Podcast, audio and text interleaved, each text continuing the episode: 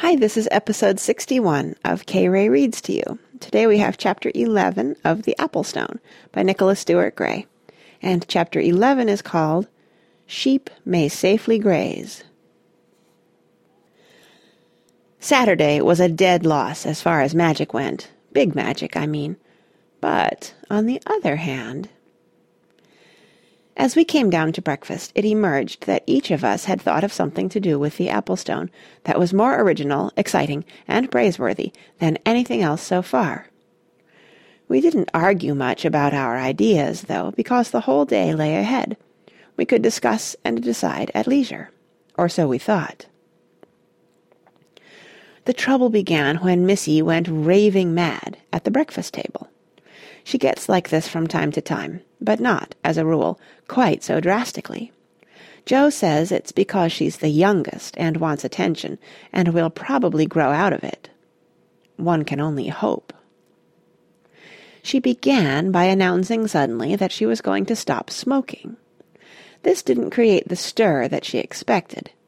Mother murmured something about what a good idea, and Dad said she should cut down gradually, rather than make too abrupt a break. After a pause, Missy said she'd got fleas. She'd also got Nigel and Douglas interested in her performance, and they decided to cut in on it. Douglas said he had mange, and Nigel said he had leprosy. Dad said he'd be happy to scrub them all down with a brush and some strong disinfectant. This shut them up for a bit, as they couldn't decide whether to take him up on his offer. Jemima then changed her tactics. She looked at Ragnar, sitting alertly near by, hoping someone would drop something, and she said she'd taught him a trick. She then grabbed the marmalade jar and put it on his head. He likes marmalade, and he managed to scoff about half a pound before anyone got around to stopping him. There was chaos for a few minutes. I was afraid he'd eaten some broken china, but luckily there were just the two halves of the jar, and he'd sensibly avoided those. Father then cast him out into the garden to clean his paws on the wet grass, and Mother insisted that Missy should clean up the mess on the floor. She then had to clean up Missy. She also asked what we were going to do today.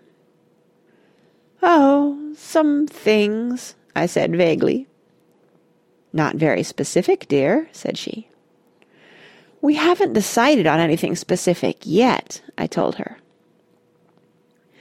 Missy was still determined to be naughty, and she said perkily that we were going to make some apple magic. Mother said she was going to be doing some cooking herself, and Jemima could help if she liked. Then the telephone rang. Father went to it and said it was for me. "Hello," I said into the earphone. When I got it sorted out, it seemed to be Mr. Dobbs on the line. "I thought you'd better know," said he, "that your dog was chasing the geese all over my pond." "Has he caught any?" I said in alarm. He said no, because A, the geese had chased him off, and B, he'd helped them to do it. I said I was very sorry, and we'd come at once. He said we'd better. Dad had got the gist of all this, and he now said if Ragnar had got hydrophobia he would accept no responsibility. The dog had probably caught it from Missy. The five of us got to the farm as quickly as we could, but when we reached the pond there was no sign of Ragnar only some angry and ruffled geese who hissed at us, and Mr. Dobbs who said, You'd best hurry and find him. I've never seen a dog act so daft. There's something wrong with him. If he hadn't been yours, I'd have been ringing the police, and maybe going after him myself with a gun, just in case. We split up, and searched the barns and outbuildings of the farm, and all the nearby fields, and so back to our own paddock and orchard and garden. We met by the front gate. "Oh, where is he?" cried Joe. "It's your fault, Missy," said Douglas. "Yes," said Nigel. "You got him t ticked off at breakfast, and he's g-g-getting his own back." "I didn't tell him to drop the jar," she snapped. "He can balance a matchbox on his head perfectly." "Maybe," I said, "but he doesn't like the taste of matches." Suddenly I heard a muffled noise from somewhere inside my jacket. When I recovered, I took the silk bag from around my neck, for I realized that it was the Applestone speaking.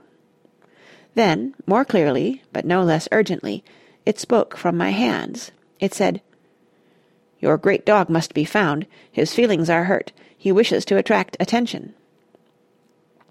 Well, what did I tell you? said Nigel. He's doing all right so far, I said dourly. And Joe asked the Applestone how it knew. It said it could pick up the thoughts of those around it, and we all looked at one another, wondering if we'd ever thought anything it wouldn't like. Nothing to speak of, it said, startling us, and it's not only yours I can hear, but those of the people who go by in the lane, or the musings of the creatures in fields and burrows. How else could I learn the ways of the times through which I live? How else collect the memories that fill me? You may have noticed how heavy I'm becoming. I said feelingly that I certainly had. It's the weight of new knowledge, said the stone, until I am allowed the long years under the ground again, in which I may assimilate and digest that knowledge, it lies within me, like a bad suet pudding.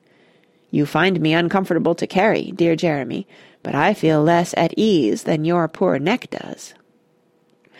About Ragnar, said Joe, fretting. He is soothing his pride upon the moors by chasing the sheep, said the Applestone. I suppose I'd been fearing this from the time I heard Mr. Dobbs' first words on the phone that morning. We got to the moors in record time. The first thing we found there was a young farmer called Mr. Jake, strolling along with a gun on his arm. Missy gave a shrill yell of horror, and he looked a bit startled as she ran at him and clutched his sleeve. Are you going to shoot him? she screamed. I hadn't been going to, said he, but I will if you want me to. She burst into a storm of tears and protests, and he said he was only joking and was merely after pigeons. Joe said it hadn't been a very funny joke. I realize that, said Mr. Jake meekly. We hurried on, more alarmed and worried than ever. It came to us that his jest might become reality if it turned out to be his sheep that were worried. And still we saw no sign of the Dane.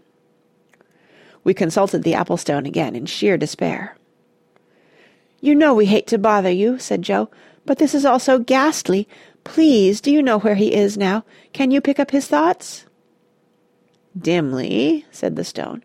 He's angry and overexcited. He's started on a course that he knows is wrong, but he doesn't know how to stop. Is he... I said. Yes, he's still at it. Has he caught any? said Douglas, with slightly morbid interest. Not yet, but he's gathering experience. And then the Applestone guided us. We came through a little valley and looked out across a much larger one, and on the far side, a couple of miles away, we saw our beloved dog. At least, we saw the sheep first. They were streaming this way and that on the distant hillside, like a maddened maelstrom of maggots, and we could hear their bawling coming faintly on the wind. Then I saw Ragnar. He was so nearly the colour of the golden bracken that he was hard to spot, but if one looked at the exact place the sheep were running from, one could just see a shadow that was oddly furtive and sinister. Suddenly one of the sheep was down on its side, and the shadow on top of it. Joe screamed like a banshee, and the rest of us did the same. We howled and yelled and waved our arms, and we saw the sheep struggle to its feet and flee, while that savage shadow hesitated and took a step toward us, and then dashed off after the distracted flock again. We began to run down into the great valley. Nigel stopped dead in his tracks. Wait, he shouted. Oh, come on, I panted.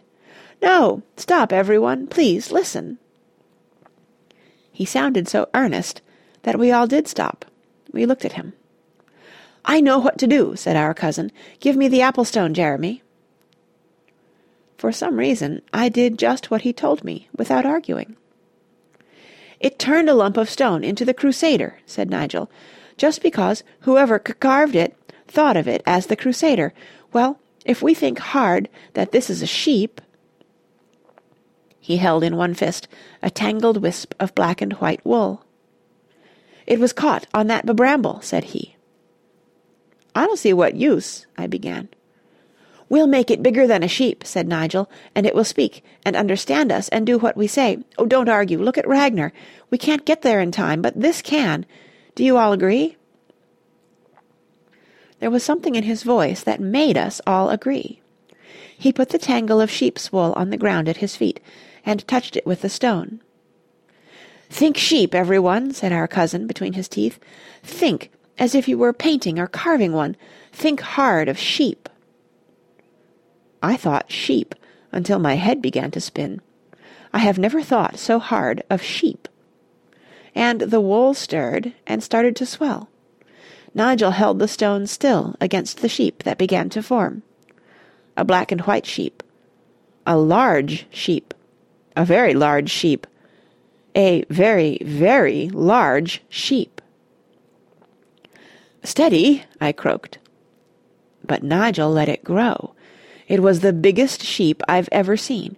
It was the size of a Great Dane. It was bigger than a Great Dane, much bigger. Nigel stepped back from it and handed me the stone. I nearly dropped it, for it weighed more than ever. "Now," said Nigel. Can you talk, sheep?" "Certainly," it said in a resonantly bleating voice. "I've always thought I'd make a great orator, if ever I had the chance. I have a lovely voice, and another ambition I've always had is to be an opera singer. I'd be remarkable. But there, there, few sheep ever attain their ambitions in this world, my dears." "Apart from all that," said Nigel, with a glint in my direction. Have you ever wanted to chase dogs?" The sheep bleated excitedly and deafeningly, and said it was every sheep's dream of bliss. Nigel said its chance had come. "You see that great dog on the horizon?" said he. "What, that little fellow bothering the flock over there?" "Er, yes," said our cousin. "Well, go as fast as you can, as fast as the wind, and chase him off." "Oh, thank you! one of us, at least, shall attain a life's ambition." And the sheep went off like a racehorse.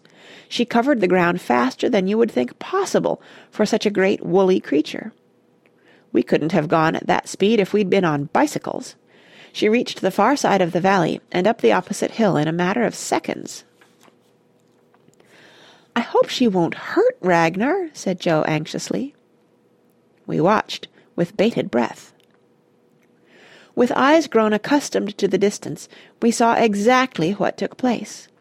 The great sheep came streaking up behind the furtive shadow that was our Ragnar, and bowled him over. He scrambled to his feet and barked wildly. The sheep put her head down and charged. Ragnar bolted. And the sheep chased him all over the hill. Some of the ordinary sheep were so surprised by this performance that they joined in. Perhaps the big sheep told them to. Anyway, there was the Dane. No sinister creature of doom now, but a panic-stricken, yelping dog, being driven around in circles until the black and white sheep cut him out of the flock and brought him back to us. He seemed very pleased to see us. "Oh, thank you, sheep," said Joe shakily. And she clutched Ragnar tightly. "Not at all," said the sheep. "I had a lovely time, dear. It really made up for a lot of the pushing about we get normally. I must thank you all for the experience, and now I'll be off. I've a lot to do today." "Such as what?" I said, fascinated. "I just thought I'd give those others a few tips, dear," she said, "and put them through their paces a bit. Practice, you know. It makes perfect. I must get it into their little woolly noddles that the only fun in chasing anything is if the chasee runs away. Attack, she said, is the best means of defence. She sounded so smug that I told her the thought was not original. She said it was to her. And I'll just run along and pass on the tidings to the rest, said she. She ran along. I began to wonder what would happen when the farmer went to round up his flock for dipping and things. Then my mind came back to Ragnar. We all looked at him in silence. He put up with it for a few minutes, trying to look nonchalant. Then he gave up and lay on his back, and waved his feet at us, and rolled his eyes. "Bad," said Missy. "Listen to who's talking," said Joe. And she dropped on her knees beside the big dog and hugged him, and said he'd given us all a terrible time, and was never to do such a thing again. Somehow I had the feeling that he didn't intend to. "It's all right, we do understand," said my elder sister. "Poor Ragnar! After all, you're the youngest of us, really, and we haven't been paying you as much attention as we usually do, not lately. But you don't have to be wicked any more." He licked her face. He then got up and began to prance around us. He cast one glance toward the far hillside, where the flock was gathered interestedly around one enormous sheep, and he gave a shudder and shook his handsome head, and went on with his prancing. As we went back, Douglas said gloomily that we'd thrown away the use of the apple-stone for to-day. All those fine ideas we'd had, and this had been so short and... Short, maybe, I said, but exciting, and it was a matter of life and death for Ragnar. If he'd gone on like that, he would have been shot one day. That was a marvellous idea of yours, Nigel. You are clever, whatever I usually say. He went scarlet, and said he liked sheep. It was the first I'd heard of it. But he never likes being praised for anything he's really done. That afternoon Dad offered to take us to the movies. We thanked him, but we stayed with Ragnar, and taught him some simple tricks, which he refused to learn, and paid him a great deal of attention. Missy began to look a bit thoughtful. I do hope she won't take up sheep worrying. And that is the end of chapter 11. I'll see you next time.